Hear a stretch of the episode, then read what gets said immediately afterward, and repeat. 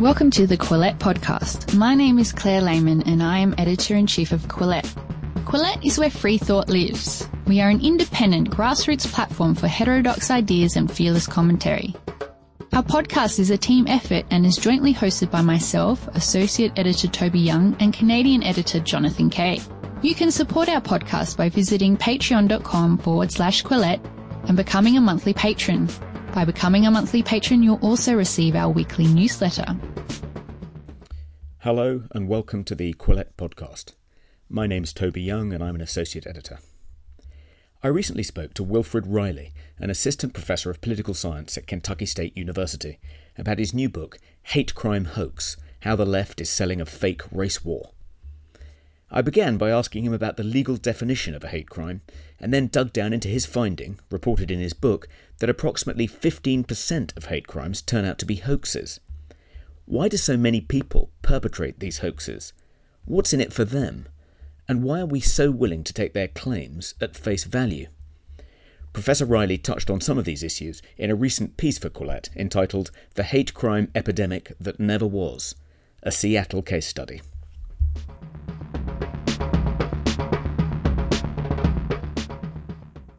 Professor Riley, thank you very much for talking to Quillette. Um, do you want to tell us a little bit about your book, Hate Crime Hoax, How the Left is Selling a Fake Race War? Sure. So the book that I wrote, Hate Crime Hoax, takes a look at a phenomenon that I think a lot of people have been noticing just looking at the media.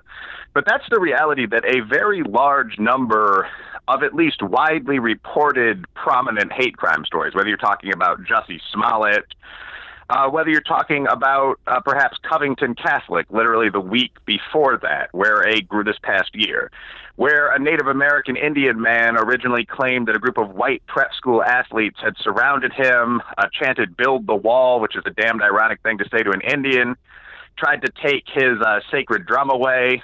Uh, whether you're talking about Air Force Academy, Eastern Michigan, Kansas State, the large university scandals, uh, Tawana Brawley going back a bit in the past, Grand Rapids, where a young black woman pre-college literally claimed that boorish white men had urinated on her, Yasmin Seweid with the ripped hijab and the harassment from allegedly a group of white, blonde, male Trump supporters.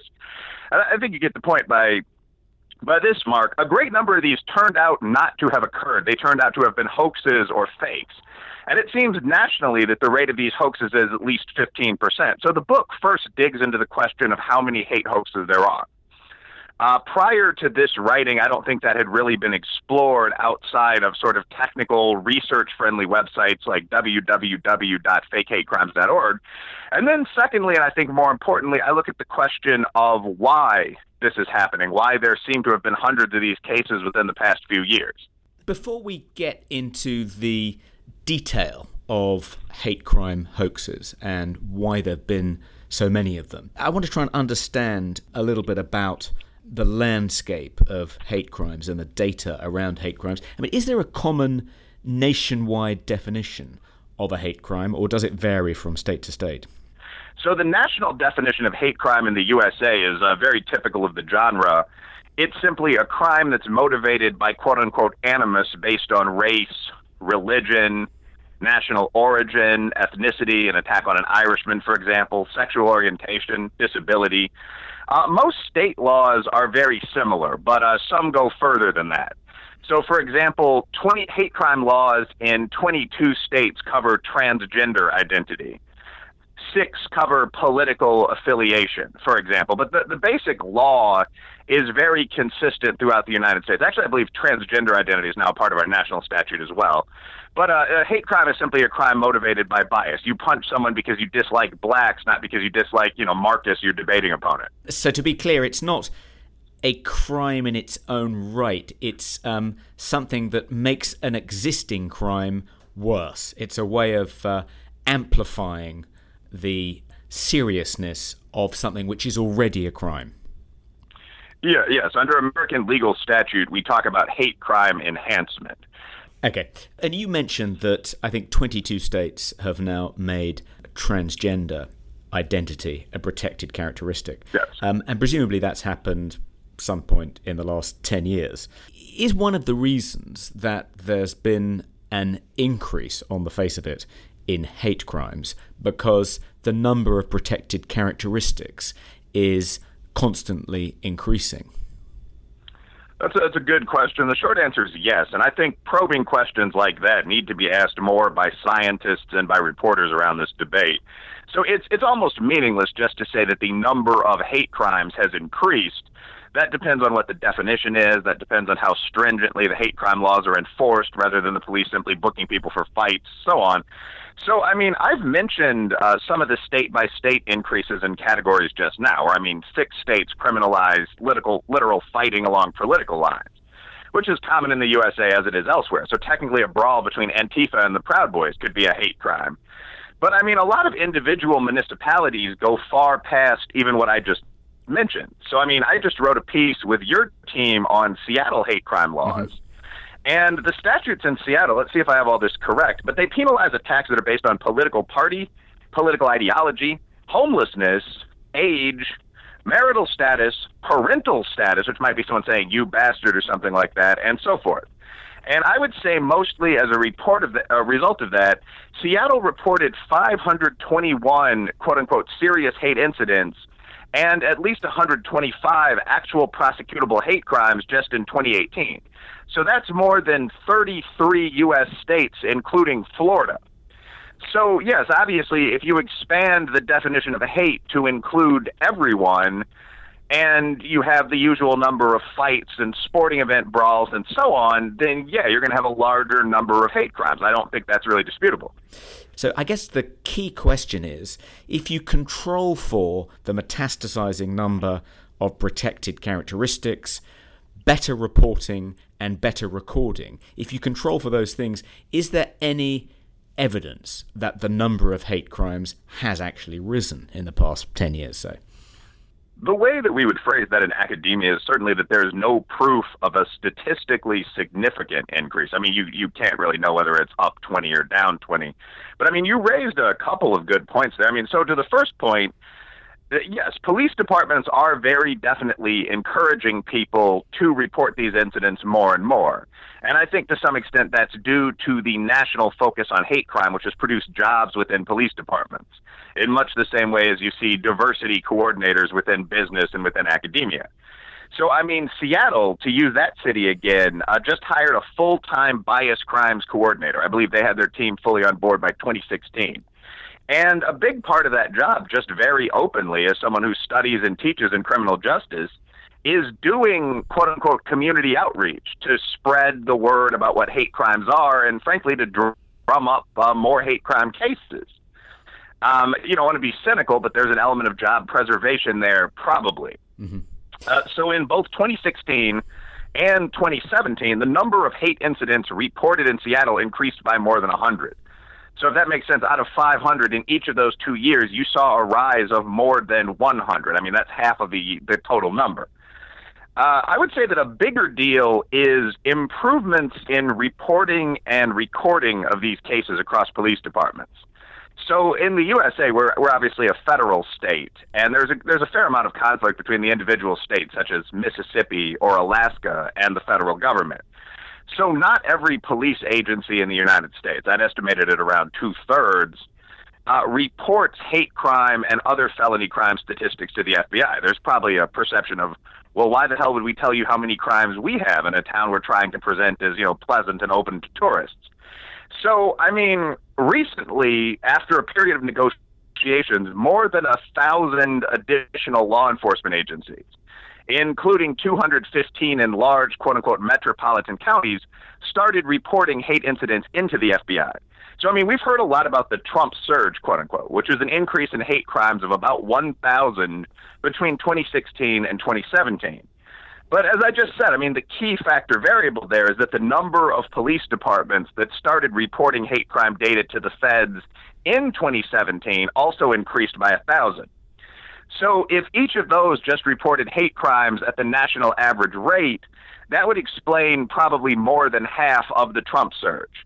And again, I will say there's no reason to assume that large departments that neglected to report crime rates until last year are experiencing only the national average rate of crime. I mean, I would assume substantially more than that, perhaps double that, although that is an estimate.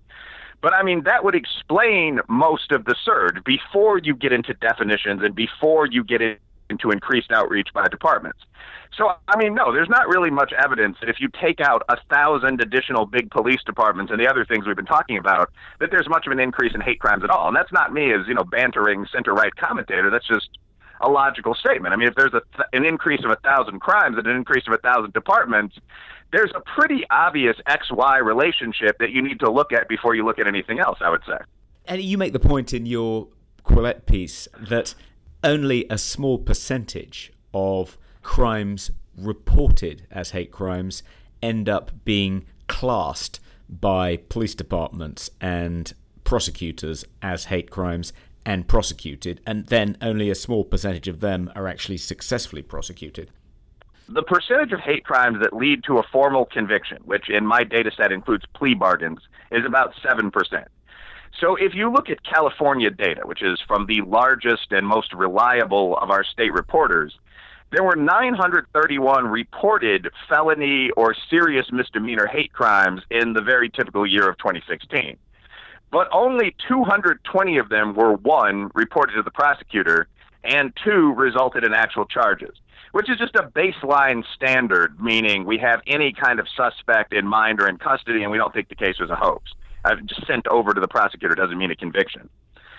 And exactly fifty-one of those led to a hate crimes conviction. Um, that's five point five percent. That's fairly typical because of the large number of both hate hoaxes and perhaps more often just ambiguous cases. Someone draws a swastika on a bench. Is it a white racist? Is it a black guy who doesn't much like Jews? Is it a Jewish guy making a point? Is it a joke from a fraternity? So because of all that, you don't have a very high conviction rate. I mean, about a fifth of conviction rates I've seen state by state for murder, for example. And one of the surprising things which really jumped out at me when I read your article uh, was the high number of the people convicted for hate crimes in Seattle were homeless people. Is that is that typical? Well, I don't think that's typical nationally. I think that that's unsurprising in Seattle because of their decision to expand the definition so broadly that a great number of things that wouldn't normally be counted as hate crimes at all, like garbled, drunken insults, were included in that pool. So I think that normally there's a much lower rate of reporting of hate crime, probably indicating more serious incidents. But I think more cities are moving down that dangerous path that Seattle walked down. And yeah, I mean, I actually just pulled up this data on my laptop. I mean, it wasn't just homeless people. Uh, according to the city auditor, at least twenty-two percent of hate perps were, quote-unquote, living unsheltered at the time of their crime, which strikes me as an even more politically correct way to say homeless. I hadn't mm-hmm. seen that before. Uh, twenty percent or a bit more were mentally ill and crazy, and another twenty percent were drunks or otherwise severely intoxicated, heroin addicts, people stumbling around on the street outside of bars. So almost none of the hate crimes, again, and not almost none, thirty percent or something on that order, involved what you would think of as a potential serious hate crime, a group of sober, violent, white or black men attacking the other side, if that makes sense. Mm-hmm. Most of them were drunks yelling a few words or people shoving each other outside of bars. Um, it, you don't want to make fun of this, it's unfortunate, but mentally ill, homeless people yelling nonsense. The definition of hate crime had simply been expanded so broadly that those cases were treated as hate crimes, at least initially, in the city of Seattle. I, I think that's fairly unusual. And your estimate that you mentioned a little earlier, that you think about fifteen percent of hate crimes are hoaxes. I mean, just, just, just to be clear, what is that fifteen percent of? Is that fifteen percent of reported serious hate incidents, but which haven't yet been classified as crimes, or is that fifteen percent of those which are actually classified by police departments as crimes and investigated? That's a good question. Um, the overlap there is extraordinarily substantial. So my data set right now is six hundred eight case studies, quote unquote, of hoax hate crime, which are concentrated very substantially in the past five years.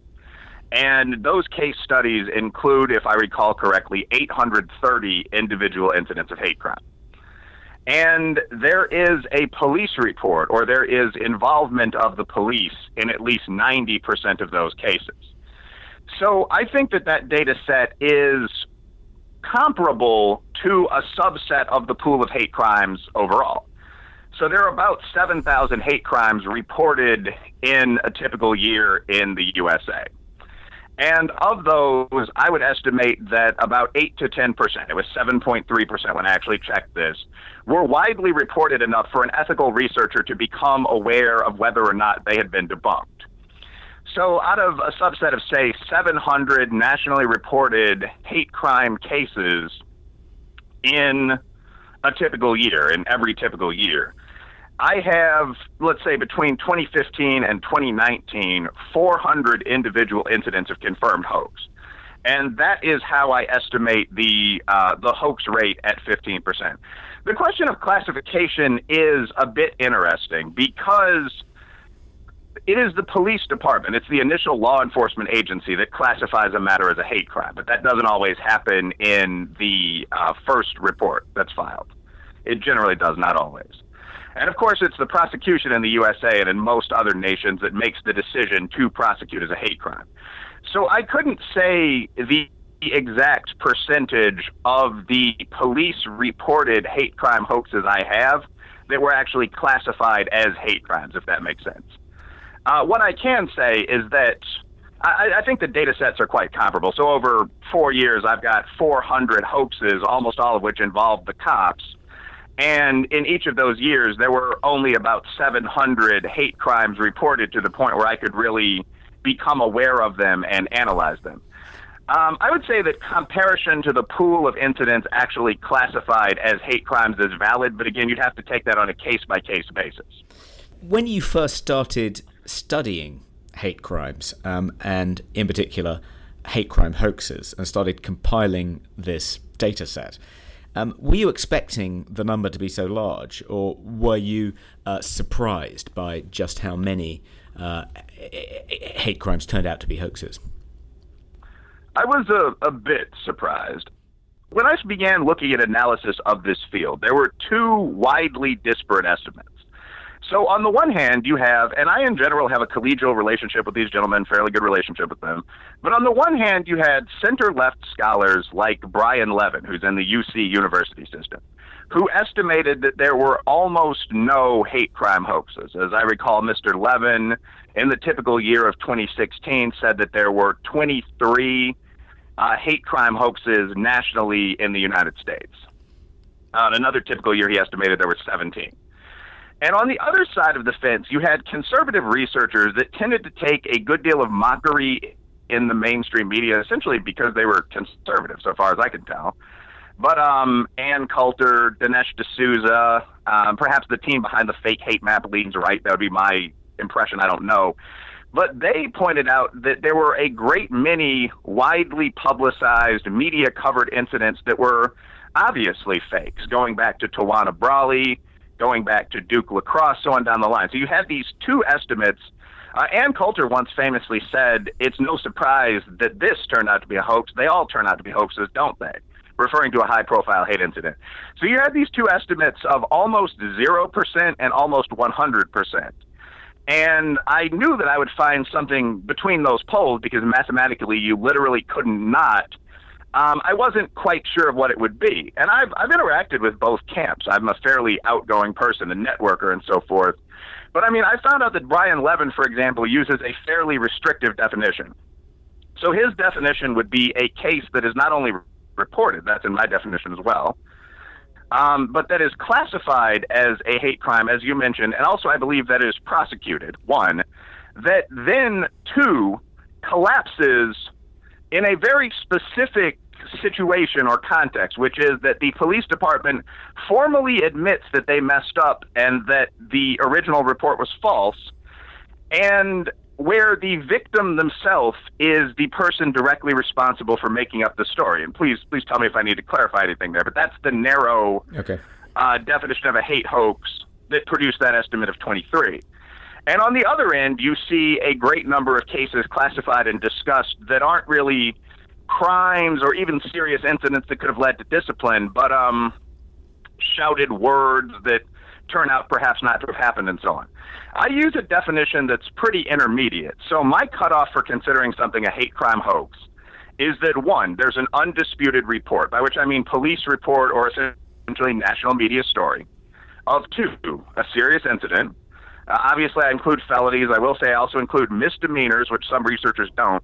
And I also include incidents that could have led to terminal workplace or campus discipline, because so many of these occur on college campuses, as you probably know.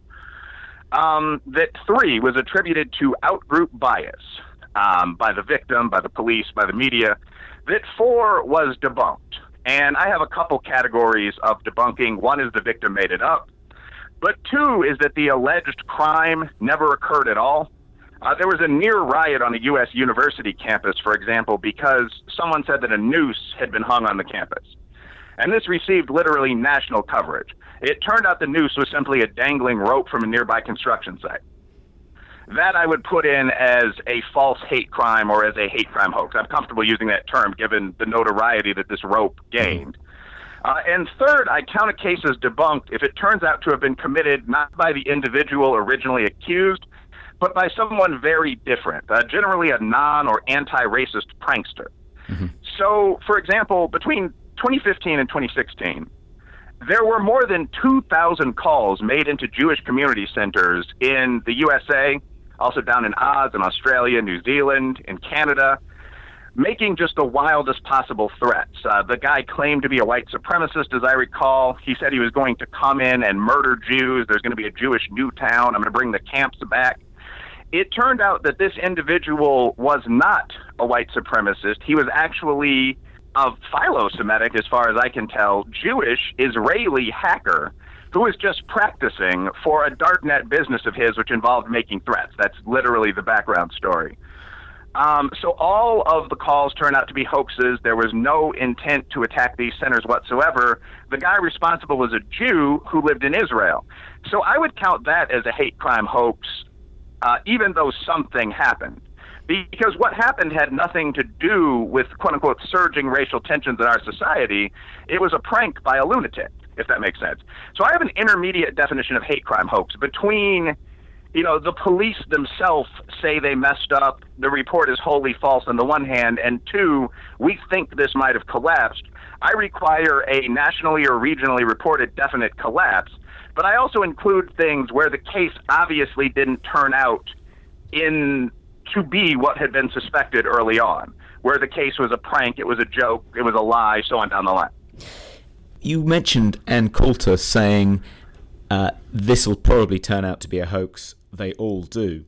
And I guess one criticism of this line of research is that, interesting though it may be uh, from a sociological point of view, um, uh, nonetheless, if you are exposing the number of hate crimes which turn out to be hoaxes, aren't you undermining the credibility of genuine victims when they report them? Aren't you increasing the cynicism of the media, perhaps even the police, when responding to these reports if you publicize the fact that so many of the reports do turn out to be hoaxes? I mean, that must be a criticism you encounter uh, quite a lot. Sure. I think that to be a scientist, you have to believe that the truth will out, that is you have to believe that there's a value to knowledge. Um, many people, going back to the Holy Roman Emperors, if not before, have argued quite convincingly that there are many things that the hoi polloi, the common people, shouldn't know. A specific feature of the Anglo-American tradition of scientific inquiry is the assumption that that is not true. So I suppose at some level, pointing out that a very high number, I estimate fifteen, Miz Coulter estimates nearly one hundred percent, that a very high number of hate crime allegations turn out to be hoaxes, could generate a little more suspicion directed at real victims.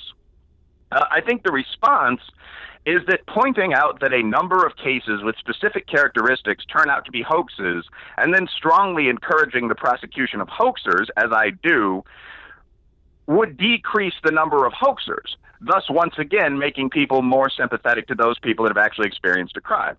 Again, I can't emphasize enough that the police, when someone comes in and says, for example, I was raped, which is another area where there's a substantial rate of false reporting, The police should be sympathetic, they should be calm, they should be professional, but the flip side of that is that they must ask for evidence, they must use a female officer or whatever is necessary to find out the story, and they have to see whether there's any sign that anything happened.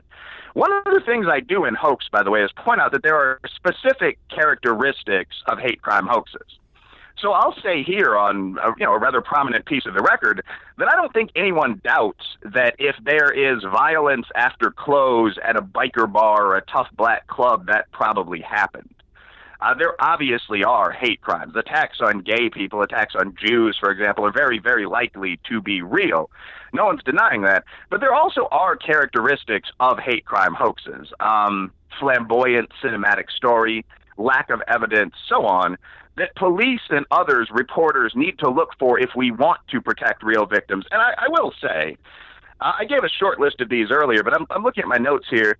There's no way to deny in the sense of we need to protect those who are alleging misdemeanor assault or something. There's no way to deny that most of the very high-profile, widely publicized hate crime incidents in the recent past, the biggest ones, have turned out to be hoaxes. I mean, so Jussie Smollett, Covington Catholic, Yasmin Seweid, Eastern Michigan, Air Force Academy, Grand Rapids. I forgot to mention Kean College, where death threats were made to literally every black student on campus via high tech. Uh, Wisconsin Parkside with the nooses across the campus.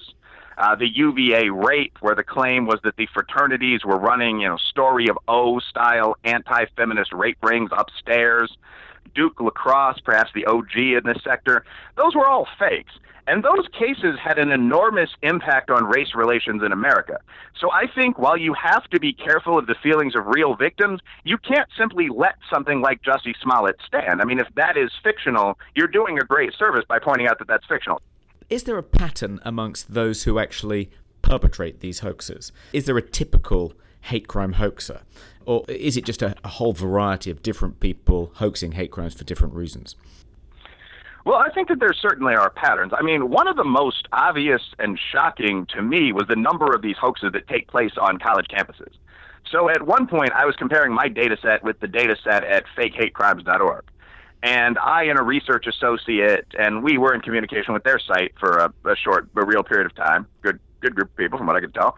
But uh, all of us were going through the first nine pages of that site and looking at every case and comparing it to some of my cases. And we found out that out of two hundred sixty-nine cases on the first nine pages of that site, ninety-eight, if I recall correctly, had taken place on a university, college, or senior high school campus. Uh, it was more than a third of the sample. It was almost half the sample. And that is despite the fact that only about two percent of people are enrolled in those kind of educational settings. So you can't help wondering if kind of the hothouse, guilt-mongering environment that you have in a lot of American, or for that matter, British or Australian, from what I've heard, academia, uh, contributes to this uh, this pattern of hoaxes. Uh, there are other characteristics of a hate crime hoax, or more broadly, or of a hate crime hoax. And I, again, I think it's very important in light of your question, how do we avoid harming victims? Uh, characteristic one, I think, is a ridiculous cinematic story, or at least a flamboyant story. Mister Smollett, for example, if I recall correctly, claimed that on the coldest day of the year, he'd been attacked in one of Chicago's most diverse neighborhoods. I'm from Chicago, probably fifteen percent black, twenty percent gay in that neighborhood, by two white supremacists wearing bright red MAGA hats, carrying a gallon bottle of bleach and a knotted rope noose, who immediately rec- recognized him from a hip-hop television show that has almost entirely a young black audience, identified him by name, and attacked him. And he said that he then beat off these two large Caucasian fighting men, uh, ran away with the noose still around his neck and his Subway sandwich still in his hand, escaped and called the cops. When you hear something like that, it's worth asking questions beyond, oh, how terrible, what can we do to help? And one of those questions should be, why should I believe that's real? Uh, another characteristic of hate crime hoaxes is simply a lack of evidence. Um, one of the things that people complain constantly about, both in the U S A and the Anglo-sphere more broadly, is the presence of cameras everywhere. If you, quote-unquote, hook up in public, or if there's a scuffle or if someone pees outside, it's very likely you'll see a ticket show up at your house. You can't drive past a red light. So what are the odds that someone was involved in a brutal racial brawl and that was seen by absolutely no one? Mm-hmm. That's point two. One of the characteristics I notice also is that people who are involved in these hoax situations very often have a previous history of either hard left or alt-right activism. That's something very notable. Uh, another point is the pursuit of money. So very often, one of the things that clues at least me off to a hoax is the ubiquitous GoFundMe going up a day or two after the incident happens, especially in cases where there's been no police report made. Uh, in one case that's included in the book, for example, a woman raised uh, forty-three thousand dollars after claiming that her neighbors had insulted the sexual identity of her yard. Uh, they said it was too gay and mocked her. There was no report filed, as I recall. Um, forty-three thousand dollars was raised, and when it was determined that the case was probably a hoax, I don't know if this one was ever prosecuted, she ended up returning all the money. But immediately fundraising without the standard uh, pursuit of justice, I think, is another characteristic. So let's get to the nub of the issue, which is the willingness, the credulousness with which these stories are believed. I mean, why is it that so many people want to believe, seemingly, that there has been a surge in hate crimes, particularly since Donald Trump was elected? Why do they object to any forensic interrogation of the data of the kind that you've been doing? What is it about contemporary American society that so, so many people want to believe that we are in the midst of a kind of race war in which these incidents are occurring with extraordinary frequency and with increasing frequency? Why do people want to believe it? Uh, well, I think there are two levels there. First, I don't think most people want to believe it. I think political correctness is a powerful force. So, I mean, I'm in my mid-thirties. I go to dinner parties. I'm not a teetotaler. And at these gatherings, the reaction to my book from both whites, middle-class blacks, whatever, has been overwhelmingly positive. Um, people very often will say something like, well, that's, and I suppose all blacks, I don't know, I'd break either group down by class, but whatever, most people at dinner parties aren't broke. Anyway, the reaction has been overwhelmingly positive. I mean, most people have said things like, I knew the Jussie Smollett case was a hoax, probably from the jump. Stuff like that doesn't generally occur, but I felt I couldn't say it. This is especially true for Caucasians, by the way, for whatever reason. Uh, the reason probably being that there's much more criticism uh, targeted at that racial population if you do step out and speak honestly. Mm-hmm. But the response was, we all knew all these cases were fake. We just couldn't talk about them. We felt that saying, and this, this gets into a broader question where people will say, I feel that saying a whole bunch of things, that the police aren't murdering young African-American men, um, that the reason there are more young men and specifically more African-American men in jail or prison is that those populations have higher crime rates. Uh, men and women are genetically different. Um, in terms of athletic competition, for example, you can't simply shift from one to the other. These are things that almost all people I encounter will express in private, but that there's a substantial taboo against expressing in public.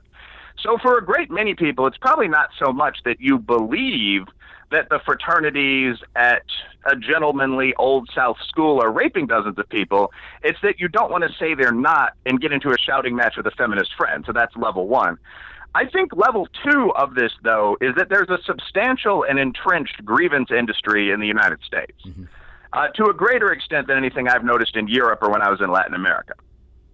And I think many of the people that work in this field are people that do want these cases to be real. So a quirk of American public life is that whole sectors of our society, whether you're talking about the continuation of affirmative action, which now applies to literally everyone who's not white, with some exceptions in the Asian pool, and that includes recently arrived foreign immigrants, a continuation of that, the continuation of minority set-asides, the budgets for the giant activist groups. Uh, Southern Poverty Law Center alone has a well-invested endowment of four hundred seventy million dollars as of this year. They take in about one hundred forty million dollars a year. All of that is based on the idea that the United States of twenty nineteen is still a racist, prejudiced, conflicted country. If it's not, why, why write a check for one hundred thousand dollars to Al Sharpton's National Action Network or to the S P L C? And the reality is that I and many other researchers don't necessarily, don't empirically think that that's true. So, I mean, we've obviously had our problems with race, but the country desegregated, at least began that process in nineteen fifty-four. Uh, the Civil Rights Act, which made most racism criminally and civilly illegal, that was nineteen sixty-five. Uh, pro-minority affirmative action, which didn't at all hurt me when I applied to law school, uh, began in nineteen sixty-seven with the Philadelphia Plan under Mister Nixon. And at present, if you actually look at statistics on racial performance, I mean, black unemployment just hit an all-time low. Uh, fifteen percent or more of marriages are mixed in racial terms. So there's not a whole lot of evidence of the conflict that's needed to sustain this infrastructure. I think this is almost an economic problem. Uh, the demand for bigotry is beginning to outweigh the supply. So when evidence of old school racism pops up, or sexism or whatnot, there's no shortage of people that want to push that to the front of the queue and say, look, look, this problem never went away. And I think that's why the Jussie Smollett situation, for example, got so much press. Jussie Smollett headlined Good Morning America. If you absent the racial angle, this is one man possibly drunk at two a.m. getting in a fight with two men possibly drunk at two a.m. I mean, that, there's no story there except for the racial uh, angle.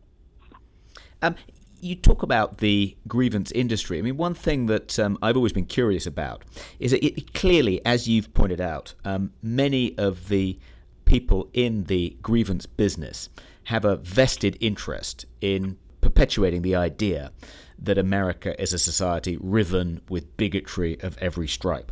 They have a financial vested interest in perpetuating that idea. Uh, their careers depend upon it, and so forth.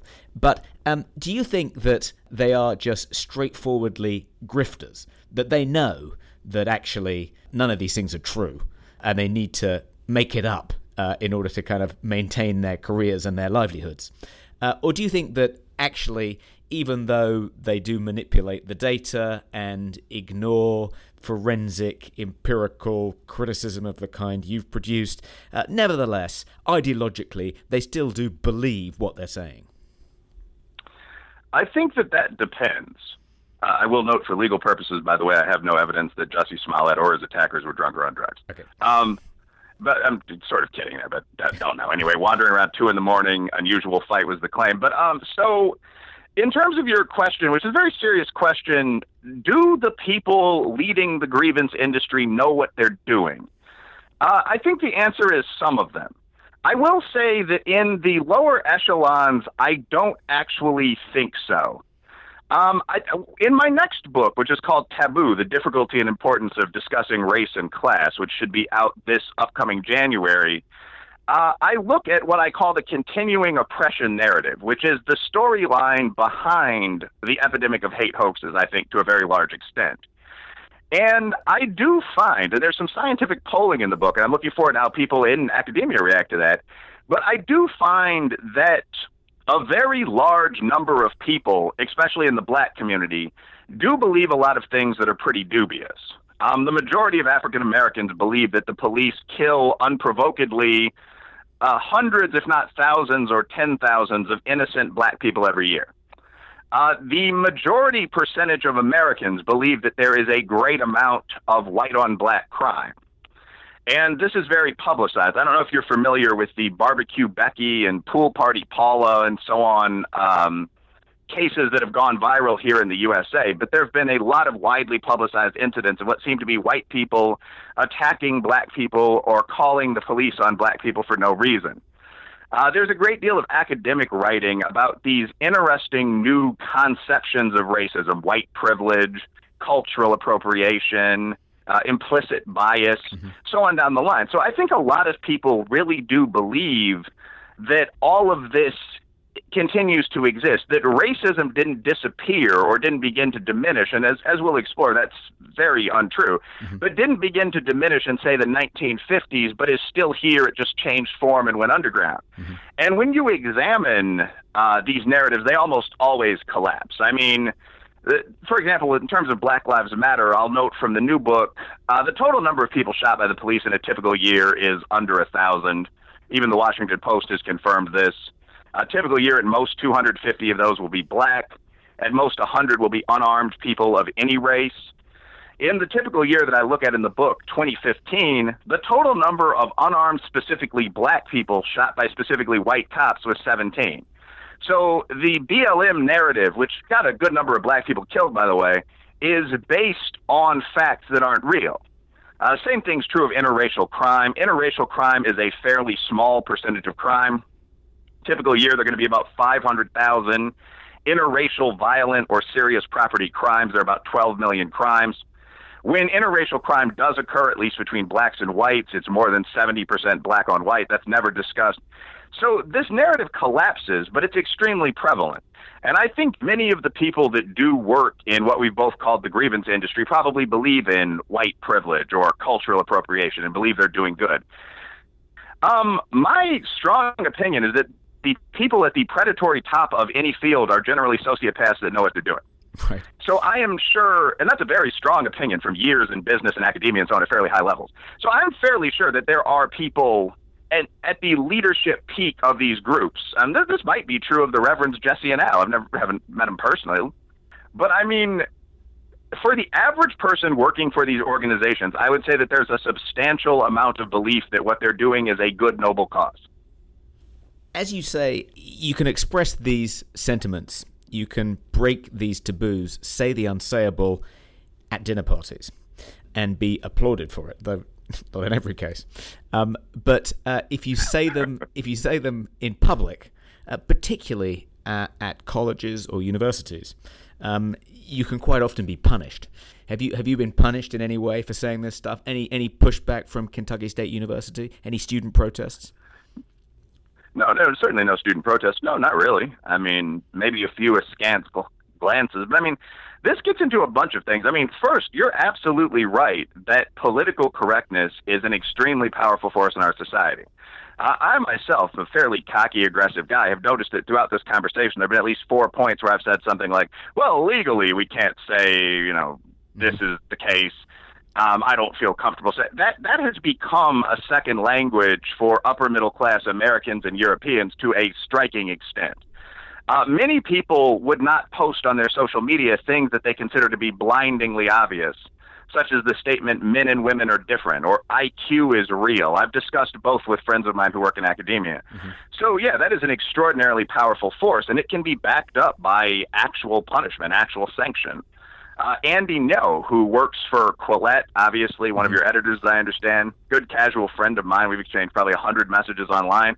I mean, he was recently beaten by a mob for the sin of filming Antifa, filming left-wing fighters doing what they do, brawling in the streets, mm-hmm. attacking people, and so forth.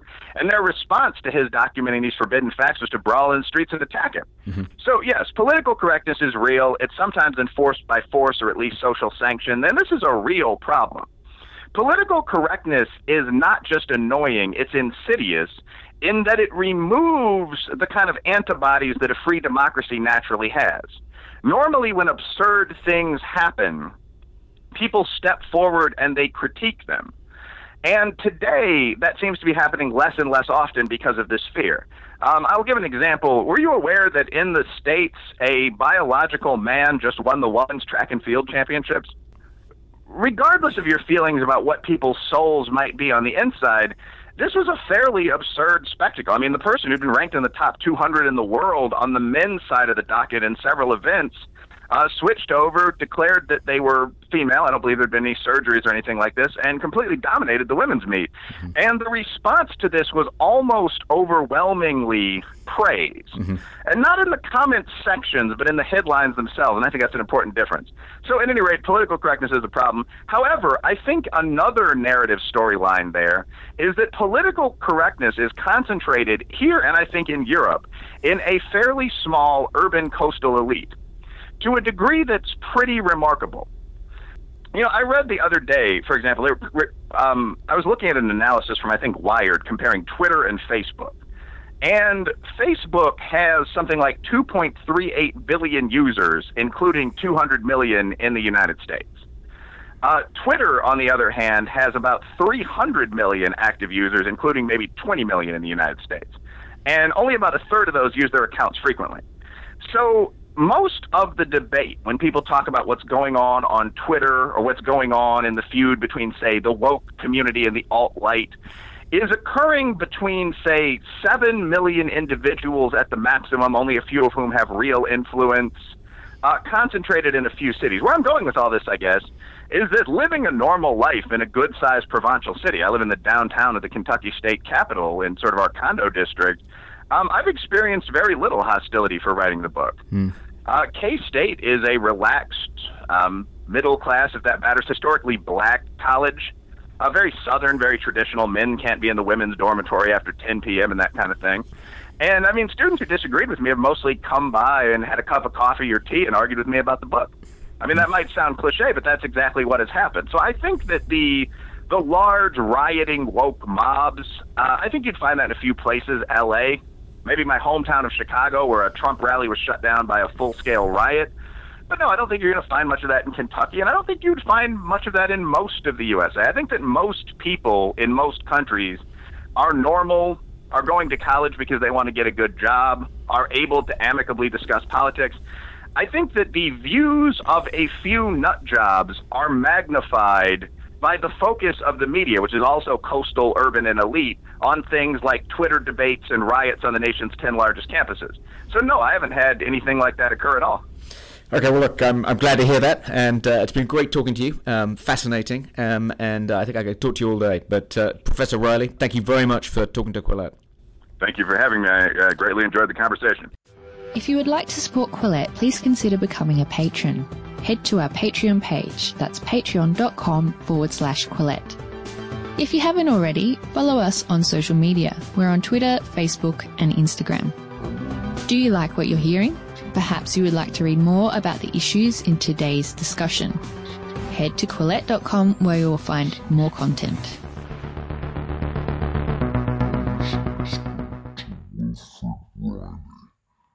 Assistant professor of political science at Kentucky State University, about his new book, Hate Crime Hoax, How the Left is Selling a Fake Race War.